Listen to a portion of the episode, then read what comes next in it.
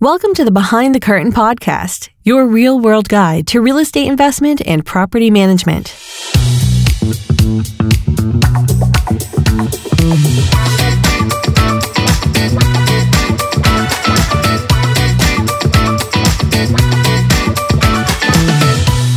So, on today's show, we have a special guest. This is somebody who I would consider to be a friend, and uh, he came into investment real estate how many months ago was it, Ted? Uh, I would say, you know, it's been a year at least, you know, pretty recently. Yeah. And the the cool thing, you know, hopefully for the listener about Ted as you, you know, enjoy our conversation is that Ted is really smart. You know, early on in our conversation, Ted called yeah, called me or we were connected through the realtor that was working with Ted that you've heard on this podcast and he said, "Hey, you've got to talk to this guy." And I'm not going to give away to the listener what it is that you do for a living. Uh, but I find what your line of work just really interesting. And um, our initial conversation, I think, lasted at least an hour. And then there was probably a follow up 30 minute conversation after that.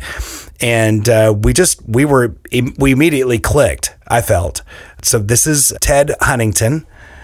And Ted, could you tell the listeners uh, what it is you do for a living? Yeah, I basically um, I have a bachelor's degree in computer engineering, and I work at the University of California, Irvine, in the library's IT department. So I do IT. But it's so much more than that because, uh, to me at least, I you know I've had a lot of friends that worked in IT, but they weren't. I don't think managing access to the diverse range of information that you uh, are managing. I feel like working inside of li- the library information system is completely different than, say, working at a courthouse or working for a corporation. Am I wrong in that? No, that's that's accurate. I think you know uh, the university. I love working in the university setting. There's a lot of um, intellectuals, a lot of people interested in learning, and then in the libraries, there's just a ton, a ton of information, and we help people to access that information. I mean, more and more of it is is uh, now in the electronic realm but we still do have actual physical books and journals there. But uh, yeah, we've just seen really a massive transition from physical information, books, and so on to uh, ebooks and uh, electronic, uh, you know, information. Everything now is electronic. It's uh, just really an amazing uh, change. It has been a, a, tremendous transition, I think. You know, I am married to a, I think bibliophile is the word. Is that right? Book lover? Yeah. And yeah. And we have several built-in bookcases uh, all over our house, and um, and she is constantly acquiring, you know, more physical books, you know, for, for, for her to read, for the children to have access to, to put down um, and, and pick back up again whenever she likes. And uh, so we're one of the rare, you know, people out there that I think are still purchasing actual written books, you know, from Amazon or uh, Barnes and Nobles or whatever. Yeah. Oh, I don't think you're alone in that. I also am kind of a book collector myself. I especially love old um, books uh, that are important to the history of science, in particular. Um, yeah, to me, I think that uh, not only are they incredibly good reads, and they only are in print. I, I mean, some of them I suppose are now in e, uh, but some of them are, have been out of print for a long time. But also, I think they will be collector's items at some point because it's a bit of history, the book, and um, you know a lot of these uh, more famous books, and so some of them lesser known, but uh, important, at least in my my thinking. Right, and I, and I would agree. It's it's interesting to watch what it is that my wife will download on an e-reader on a Kindle. It's almost always fiction, or um, that she likes a lot of uh, mystery. You know, so like older mysteries, and she's very interested in in certain histories. But she the, the books that she purchase, uh, purchases, you know, for us to own are usually about early childhood development or um, teenager development, uh, neurological development. It's she wants to actually hold the things in her hands that influence the way that she interacts with the world in her daily life. And uh, so it's been very interesting to see what it is, you know, how she makes that decision and what she wants to hold, and then what she wants to download. Yeah, I still buy books, even real estate books, because I want to have a book. You know, if I'm like, you know, going before I go to bed and reading or something, you know, it's nice to have a physical book. I don't want a, a e-reader. you know, I don't know. Something about it is just a little bit uh, more familiar to me, I guess. I don't know. Well, do you happen to have a, a favorite real estate book uh, that really inspired you to get involved more in investment real estate? Um, you know, I've read a lot of the more famous books like Rich Dad Poor Dad, and you know, there's some um, bigger pockets have produced a few good books, and but there's also like even some older. Um, I can't remember the names, but like um, just old school real estate investors. Uh, you know, from um, even like 1950s and so on. Uh, I've read one of those books and I found it really fascinating.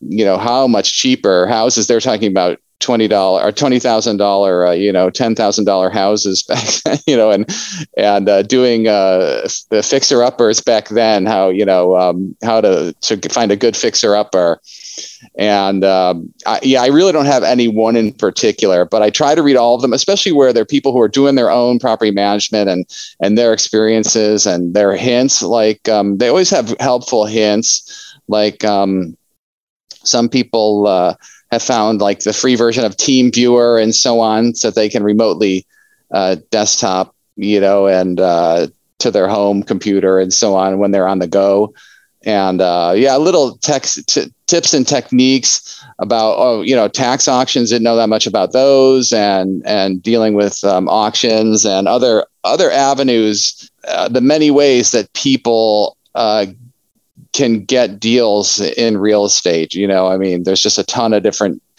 techniques and strategies. My strategy, of course, is very very tame and you know and uh, it's kind of the lazy person's uh, technique, I guess.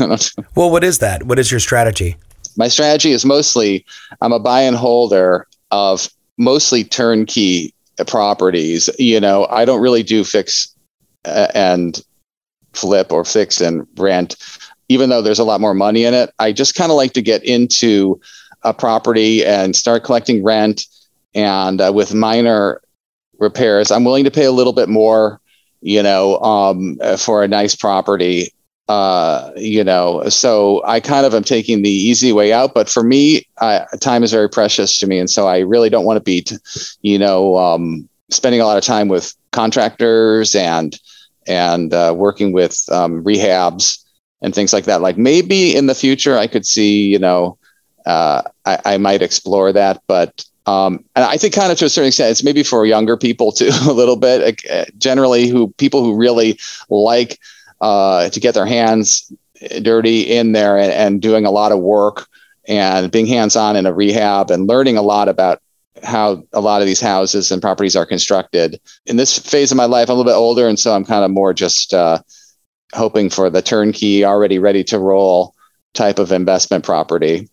You know, the the amazing thing is you don't sound older. Like I'm not sure what you would would qualify as older. Um, you don't have to tell us your age, but uh, you just you come across as very energetic and um, and I don't know, just sort of optimistic about your view of real estate and your involvement and interaction with it, which is very refreshing. Yeah, thanks. I mean, I'm 52. I, I won't hide it. Um, yeah, but I think age also is just your perspective. Like, if I, I really am a lover of life and uh, and embrace challenges, and so uh, yeah, thank you. I um I try to keep a keen mind and keep my mind active and uh, really interested in um, you know history and uh, and current events. Well, can you tell us, you know, about the experiences that you've had this far here in Memphis, just in general? Have they been? I, I would assume they've been positive. Yeah, let me tell you the story about how I, I got connected with you. I uh, wanted to start investing in in Memphis. I had seen another investor in Memphis who does a lot of stuff, um, Anton Martel. Yeah, I'm not sure if you're familiar with him, but he has a YouTube channel and um, he does a lot of memphis investment. And i thought yeah that really is a it sounds like a good place to invest. And i did a lot of research with zillow data and um, you know found that memphis prices had been appreciating in all the major zip codes there in the last three years. And um, that the rent to value property uh, ratio was was was high and was a good place to invest. And uh, also I, I enjoy that the the weather i think is it's in the southern tier of the, United States, so it's a better. and so I, I, set about trying to find you know property managers. And i, I think I, I called and talked to every single property manager in memphis and kind of sized them up on different policies. I mean there's a lot of different um, things involved issues involved with property management. And um, you know they have to have good communication. They have to be on top of things and a lot of different i had a lot of different parameters. It's been so long i don't really remember all of them but I went through and I, I ranked uh, EPM, you know, up there. I thought you guys really uh, have a good uh, professional, uh, you know, setup there. And so ultimately, I um, Brett and uh, who I enjoy is basically my my real estate agent in Memphis. I'm happy with him, and and you all as property managers, and so that really worked out and I'm, I'm very happy with you all. So yeah, that's that's pretty much how I got started in there and just started acquiring properties and um, you know that's that's where I'm at now. Well, I really uh, appreciate what you have just said about property management. I was speaking to another investor who's about to come on with us. She's out of Utah, and uh, we were just chatting about property management and investment real estate. And I was speaking to her about a specific topic, some of the challenges that we've had during COVID with this sort of uncertainty as to whether or not there is a requirement of a tenant to pay their rent if they're not able to pay their rent. We talked about the private contract that the landlord has with the tenant, and should the CDC be able to step in and, and interrupt that if the tenant is, for whatever reason, considered to be at risk for for being displaced. And uh, we just had this incredibly detailed conversation about you know the federal government versus contract law versus real estate ownership. And I finally just stopped and said, you know, listening to myself, I said, only a landlord would nerd out about this stuff, you know, like I'm just I li- I think about this all the time. I send myself articles all the time that I find online, and so um, we really love what we do, you know. And I'm grateful that you've picked up on that. Yeah, I think it takes a certain kind of mindset to do what you do there, and I think it takes like you know somebody who's really uh, good with management, you know, in particular. Yeah.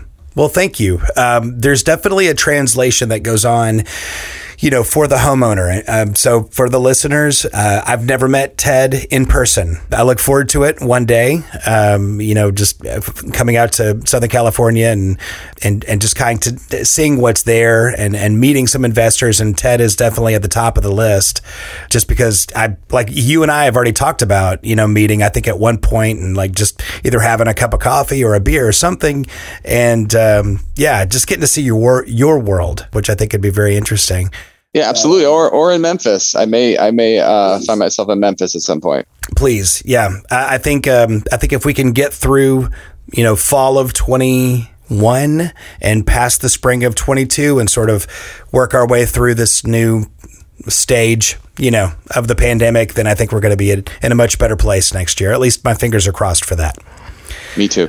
Yeah. Can you tell me a little bit about the properties that you own right now? It sounds like you've worked with Brett before to acquire them, and and uh, I think your financing strategy is actually very interesting.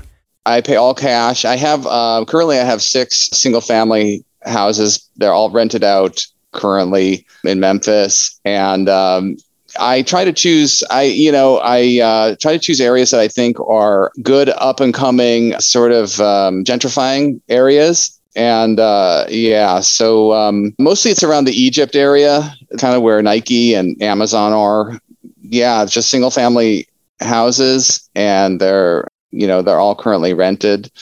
My, I'm a very I'm sort of a newbie to investing.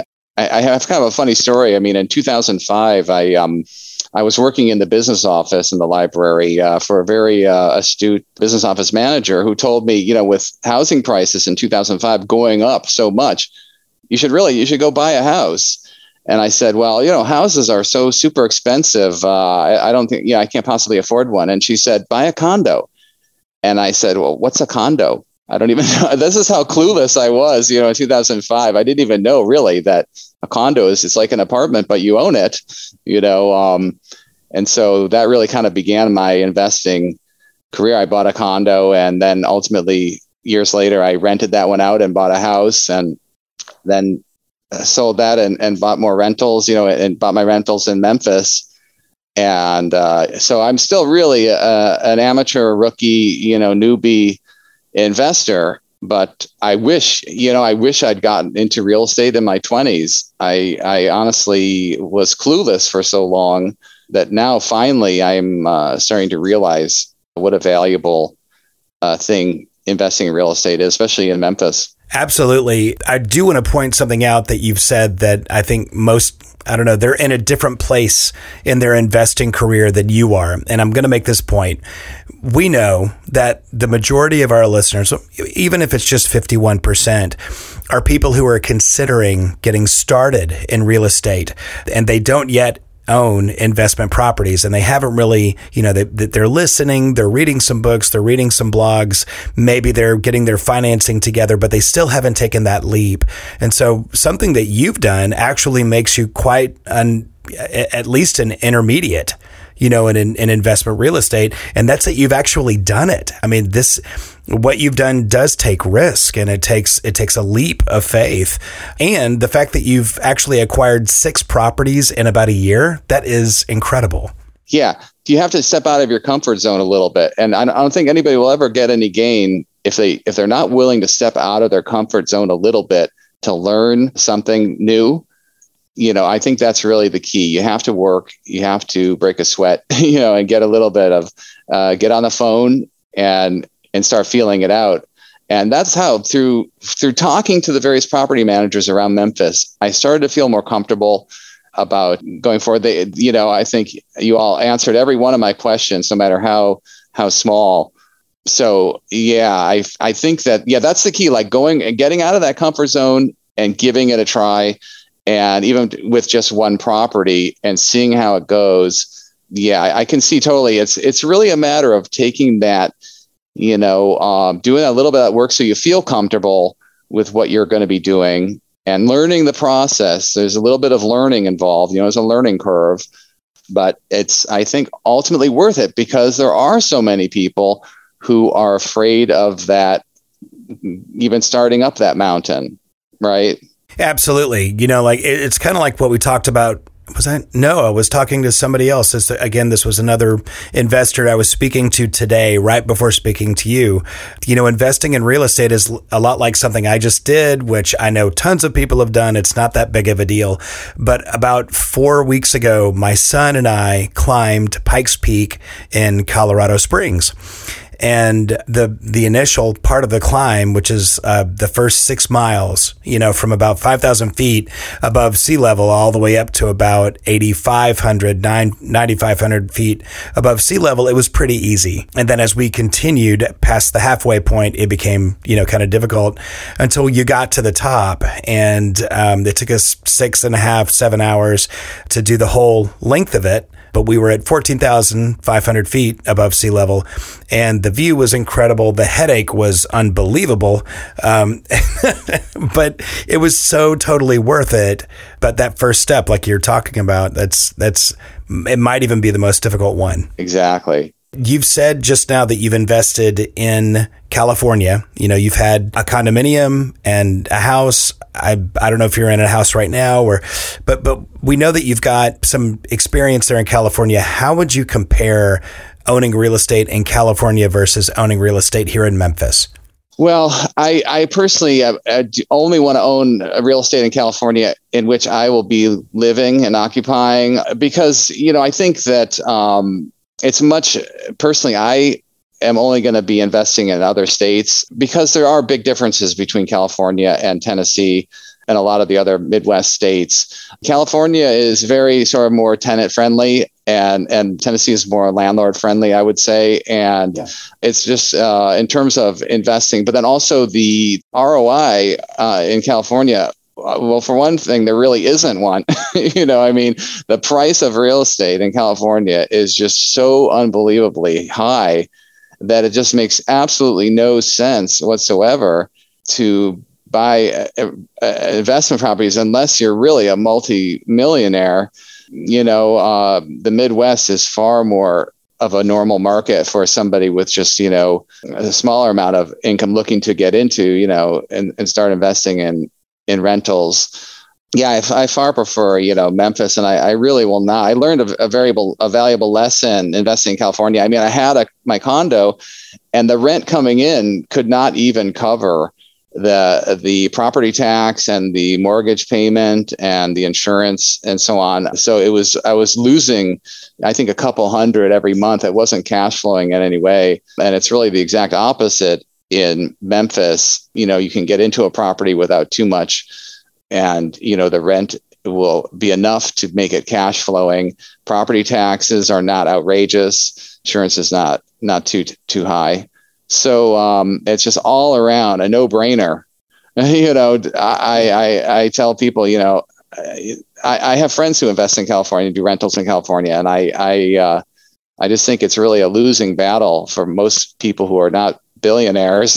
you know, I think. Yeah, so we've found the same here. Um, you know, when I first got started in investment real estate here in Memphis, um, this would have been you know, my, my ear was kind of to the ground around 97, 98. And then um, I got my license in 2000 and really started assisting investors about that time. And one of the things that I noticed about the Memphis area is that there were more people from outside of uh, the Memphis, Tennessee area that were investing in Memphis than there were uh, people that lived in my own community. And I began to sort of learn why that was. And I think that uh, people from outside, especially specifically Southern California, I mean, we have at least 40% of all of our investors are live in Southern California right now. And I think that they've realized and and for a long time had realized the same thing, which is that the value to rent or the rent to value, I should say, is so much better in the Memphis, Tennessee area even back before the boom, this most recent boom that we're in right now, which kind of started around 2015, 2016, you were still able to get almost a one to one ratio of the, eh, let's say that you had a mortgage on the property and it was uh, an 80% mortgage. You were still getting, you know, uh, 10 to 20% above uh, the total cost of ownership. And, and that would have been, you know, your mortgage and your taxes and, and any interest that you're paying 10 to 20% above that. And now what's happened, of course, here in Memphis, one of the things that's driving rents up all over the country is that even though interest rates are at an all time low, the normal owner occupant is having such a difficult time finding affordable property to purchase here in Memphis. And so they're resorting to renting because they still want to have that home ownership experience. So they're, they're renting property instead of being, you know, being able to purchase it because they're, they're honestly fighting investors for these same properties. On the, the rent growth point, that we uh, that I want to make sure that we get to today and have a conversation about that. Again, housingwire.com had an article that was released this morning and it talked about the rent growth capacity for the remainder of this year. And it's almost exactly like that figure that I gave before about housing value growth being 12% for the, for the year and how this is the first time that a, a number like that has been achieved since 1979 and rents are the same way. We were experiencing that what you kind of touched on earlier, that sort of inflationary factor you know that was there. We're seeing nationwide projected rent growths which will in essence put all of our rental properties at an annual rate of about 10 to 12% overall increase from January to December, which seems small, but as a property manager, here's a neat thing. One of the things I've been doing lately is just asking for more these properties that are coming in, the the the buyers will say, "Well, well, I think I can get twelve or thirteen hundred dollars per month for this property," and I'll say, "You know what? Why don't we go and ask for fifteen hundred? You know, let's just let's just go for it and see what the market will support." And um, I'm finding that the market, for now at least, is supporting these inflated rental amounts. Yeah, it doesn't surprise me. Absolutely, rents are going up. I rent currently right now here in California. My rent just went up so uh, yeah, it's not strictly in Memphis; it's happening all over. Did you say that you owned investment properties in other locations other than Memphis? No, only Memphis currently. I am looking maybe to branch out uh, sometime in the future, but pretty much Memphis is it for me right now. That's awesome. Do you have a vision for next year? Like you're a well read person. I know that you're a constant student, just like me. You've got to have been reading articles projecting, you know, what the real estate market is going to look like in 2022. Do you do you have any read on that personally? Yes, mostly it's the most important for me in terms of um, how how home prices are going to look here in California. Um, I'm really waiting. Is there going to be a correction or not? Uh, you know, and that's I think it will be it will be revealed by 2022 if we're going to see any fallout really from COVID or not. And uh, that's kind of what I'm thinking. I may get into a house for myself, you know, and uh, it's going to be, you know, I'm kind of holding off because it's going to be a big house payment. And, uh, you know, it's going to take all my resources to buy a house at these prices but yeah, I mean, my plan for 2022 is to buy a house for myself, most likely, depending on market conditions. If there's no real serious change, most likely I will be going ahead and buying a house. But if there, if we see prices starting to correct, then I will wait, you know, and and see uh, how how far they may go down if they do. But yeah, then probably I'll start resuming, maybe getting back into uh, Memphis rentals, more Memphis rentals. That's kind of my plan for 2022. Well, I think it's brilliant. We've had several investors this year that have done very different, more imaginative financing um, techniques and strategies to improve their own home, you know, or apartment, uh, wherever it is that they're living or that they want to live on the back of the value growth that they've experienced with their Memphis properties. Yeah, a- absolutely. Yeah, I, I, could see doing maybe some cash out refining on some of my properties. Now, currently, I've only uh, financed one. Uh, all the rest I own all cash. So, um, and they have appreciated, as you say, you know. So, um, yeah, that's a great option to uh, if you want to generate some uh, some cash for maybe another uh, purchase. You know, that's a great way to do that.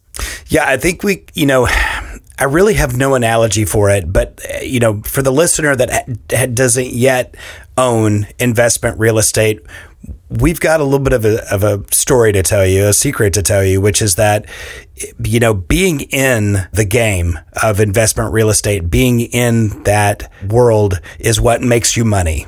You can't make money off of real estate unless you own it. I mean, you just can't. For instance, a lot of my investors that owned property, you know, all the way back, purchasing it all the way back in 2005, 2002, in the late 90s, these people who, like Ted, purchased and held these properties during more normal economies. They experienced all the benefits of, of investment real estate ownership without seeing this massive value growth. And so for investors looking to realize that cash and take advantage of that value growth that purchased, say, around 2014 through 2017, so many of those investors said, you know what? This has been great. I've really enjoyed the last six years of owning this real estate and I'm out and uh, and they sold. And man they left the experience with smiles on their faces. They were so pleased that they were able to double their money in six years in eight years. And for my investors that purchased 20 years ago of course they've more than tripled their money. Ted i totally think you should do that. I think you should cash out refi wherever you want to be. It's great interest rates. You've made you know great value growth on these things. It's you got to do it. Yeah Absolutely. It's the smartest, smart move. Yeah. And, you know, that kind of dovetails back to what I said before. I, I actually said these words. I said, investing in real estate is hard. And what I meant by that is, is this, you know, I've got a mutual fund, right? And you probably do too. You've got some sort of, you know, employer uh, funded investment, you know, because of your, of where you work and, you know, they feed that maximum, you know, matchable amount into your 401k or your mutual fund or your simple or traditional IRA, whatever it is. And they do that every year. You never see it. They take it out of your check. That's easy, right? And I got to tell you, I've been even even in the midst of this amazing uh, economy, I've been looking at the the Dow and and watching these value growths, and then going over into my into my portfolio and and and looking to see how that's benefiting me. And really, there's no major year over year benefit. It's just you know that's a very controlled environment. It's not as you know the high highs and the low lows that are possible in real estate. I do think that, you know, real estate is definitely an investment worthy of somebody like you and your intellect because you're able to engage it, manipulate it, imagine the possibilities of it, reorganize it if you want to, take out the value, infuse more value. So let's try to end on a, a sort of a, a, a, visionary note, if you will, for 2022, 2023. And let me tell you what I see, and I'd love to hear your thoughts on it. We do have a coming correction. You know, like there are several articles out there, Washington Post, New York Times, uh, HousingWire, Politico, you know, all kinds of different websites that are out there that are talking about the looming housing crisis. And so from Memphis, Tennessee, you know, which is, um, there's only a million people here. When we consider what that housing crisis will look like, here's what we see. We don't necessarily see a correction in pricing. Um, we do see a softening in the contract negotiation capacity of the seller. So basically, they're, the sellers are not going to just be able to ask for whatever they want and get it. Sellers are going to have to, they're going to have to accept negotiations that are you know, at or around asking or below asking price. They're going to have to give concessions and maybe even make repairs. So that's new. You know, right now, what we've been seeing nationwide is that sellers just get to ask for whatever they want and they get it. So the first thing is that the market's going to soften a little bit. The second thing, of course, is that as these eviction protection laws or you know whatever we want to call them expire, you know, you're going to see foreclosures. You're going to see uh, houses that are locked up by tenants not paying their rent, refusing to move, not being allowed in the courts to be evicted. They're they're finally going to be loosened up. There's going to be more liquidity in the courtroom, and we're going to see so many more properties available for purchase. That's kind of what we're seeing happening, you know, starting in 2022, unless there's some sort of major change that, of course, we can't see coming. That's great to hear. So, do you think there's going to be like uh, uh, price reductions, or you think prices are just going to kind of hold and, you know, and there's just going to be softening in negotiations? So, I think, you know, real estate is stratified, if you will, right? Like, I can just imagine, you know, a property near UC Berkeley that you could be interested in purchasing. I imagine it being like a 1930s built bungalow or, you know, some sort of like really awesome older construction type property. I could be wrong. I don't know what Berkeley's like. Yeah, they have older buildings there that just go for exorbitant prices. right, and I'm sure they're gorgeous. It's in the eye of the beholder. I think it's a, it's older houses. Yeah, I'm sure some of them are. Yeah, absolutely. Yeah.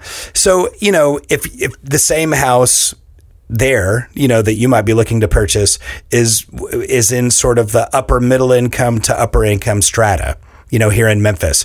And so you asked if if the price prices, average prices or pricing was going to drop or if there's going to be a softening in, in pricing. I would say on the lower income strata, absolutely. And here's one of the reasons why.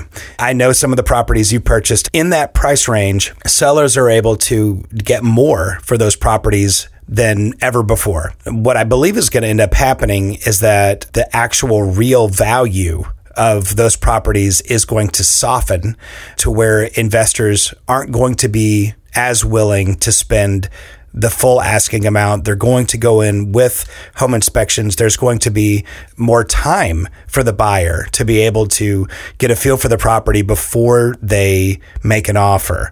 Right now, there's just no time right? Like you've just got to you got to jump in, you got to you know put out that repair uh, a contingency, you know, an inspection contingency, and if if the house is full of holes, then you go, you know what, I'm not even going to negotiate. I'm just going to walk away. Because that's the smart thing to do in this kind of market. So I think that the buyer is going to have more time and that's probably probably the most important thing. And I think sellers are going to be willing to wait for the buyer to make decisions because uh, right now, you know, sellers are in a position to where if you if you don't purchase it and move quickly and have all cash with no uh, inspection contingency and you just and you want to close in one week you know that's the kind of buyer that sellers are looking for and so i think there are going to be more sellers that want to say, hey, you know, let me really kick the tires on this house and get a feel for it. I do think, you know, just talking about strata, I think that the upper income housing in Memphis and the surrounding areas, which really start around 750, you know, three quarters of a million, all the way up to, you know, two and three million dollar properties on average. And of course, there are palaces that are, you know, so much more expensive. I think that that is really where you're going to see pricing soften because there's just not going to be as much of a demand uh, for that type of construction. And then the middle income housing is going to be the same as it always is, just very competitive. So depending on what type of investor you are and how much money you want to spend and and all of that, you're going to you know experience something different within that. Here's the good news, and I, I want to end on a high note. And then if there's anything else that you'd like to say, I'd love to hear it. The good news is this: history has proven that rent amounts and the just the the amount of money that the average tenant is willing to pay uh, for real estate, you know, and in our case, it's single family income, is a trailing indicator of overall economic condition. Several articles that I've recently read talked about how rents are following the increase in property values, right? Because rents are speculative. They're so much more speculative than housing value.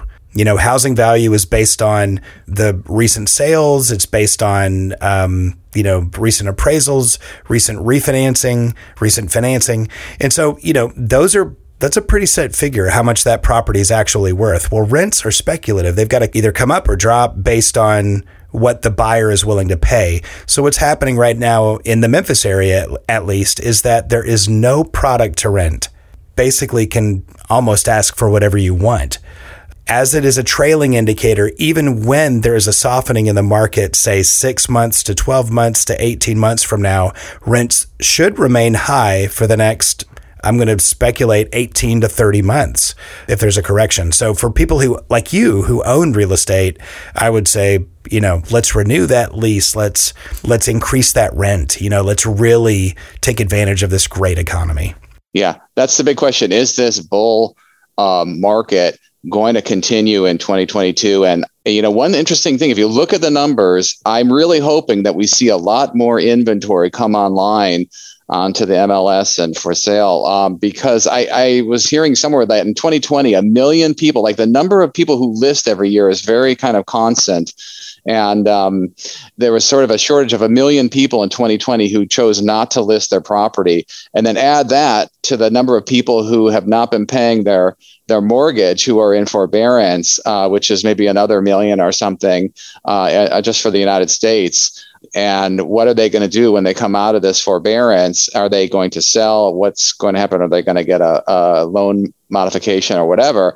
I think there's a there's a kind of a good chance. I'm really hoping that we're going to see more uh, inventory. Now, can this bull market of of buyers absorb that? That's a, a good question. I mean, there's a lot of demand. Interest rates are very low, and so um, it very well may be that yes, there's a there's an increase in inventory. A lot of more houses come online, but the the demand is so bullish you know, uh, that uh, and so high uh, that uh, it really will not even make a dent in in uh, housing prices. You know, that's really uh, yet to be seen. I think we'll see that in 2022 and 2023, hopefully.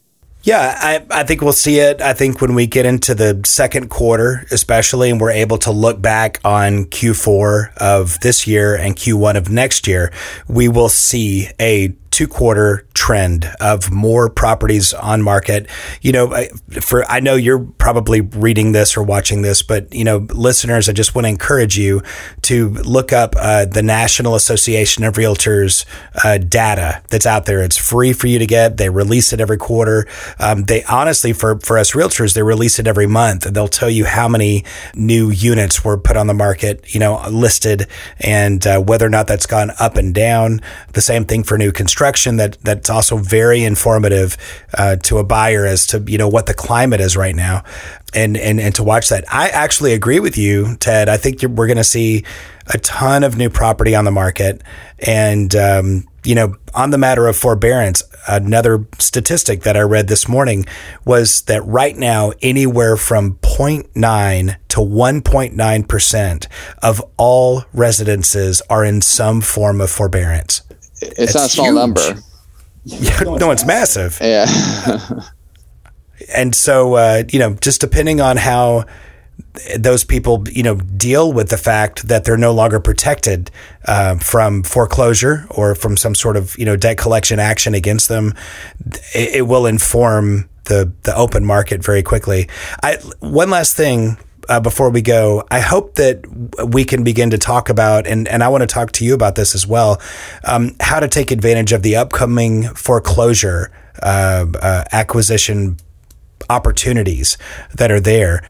You know, they won't be amazing deals with the foreclosures, but they could be five to 10 to 15% below market and that there's a lot of room right there, you know. So that would that's going to be fun to watch. So absolutely. Well, thank you so much for your time. Um, I know you said it's this is more or less on your lunch break, which is which is great. I think we're right about an, at an hour. So I apologize if you're clocking back in late, but um, but thank you so much for coming on. Sure. Thank you for having me, Aaron. Uh, great to chat with you. Always a pleasure. Yeah. Uh, here as well, and um, look forward to talking to you more soon. For sure, for sure. Thank you, Aaron. Have a good day. Thank you for listening to Behind the Curtain podcast, your real world guide to real estate investment and property management. Be sure to subscribe at behindthecurtainpodcast.com.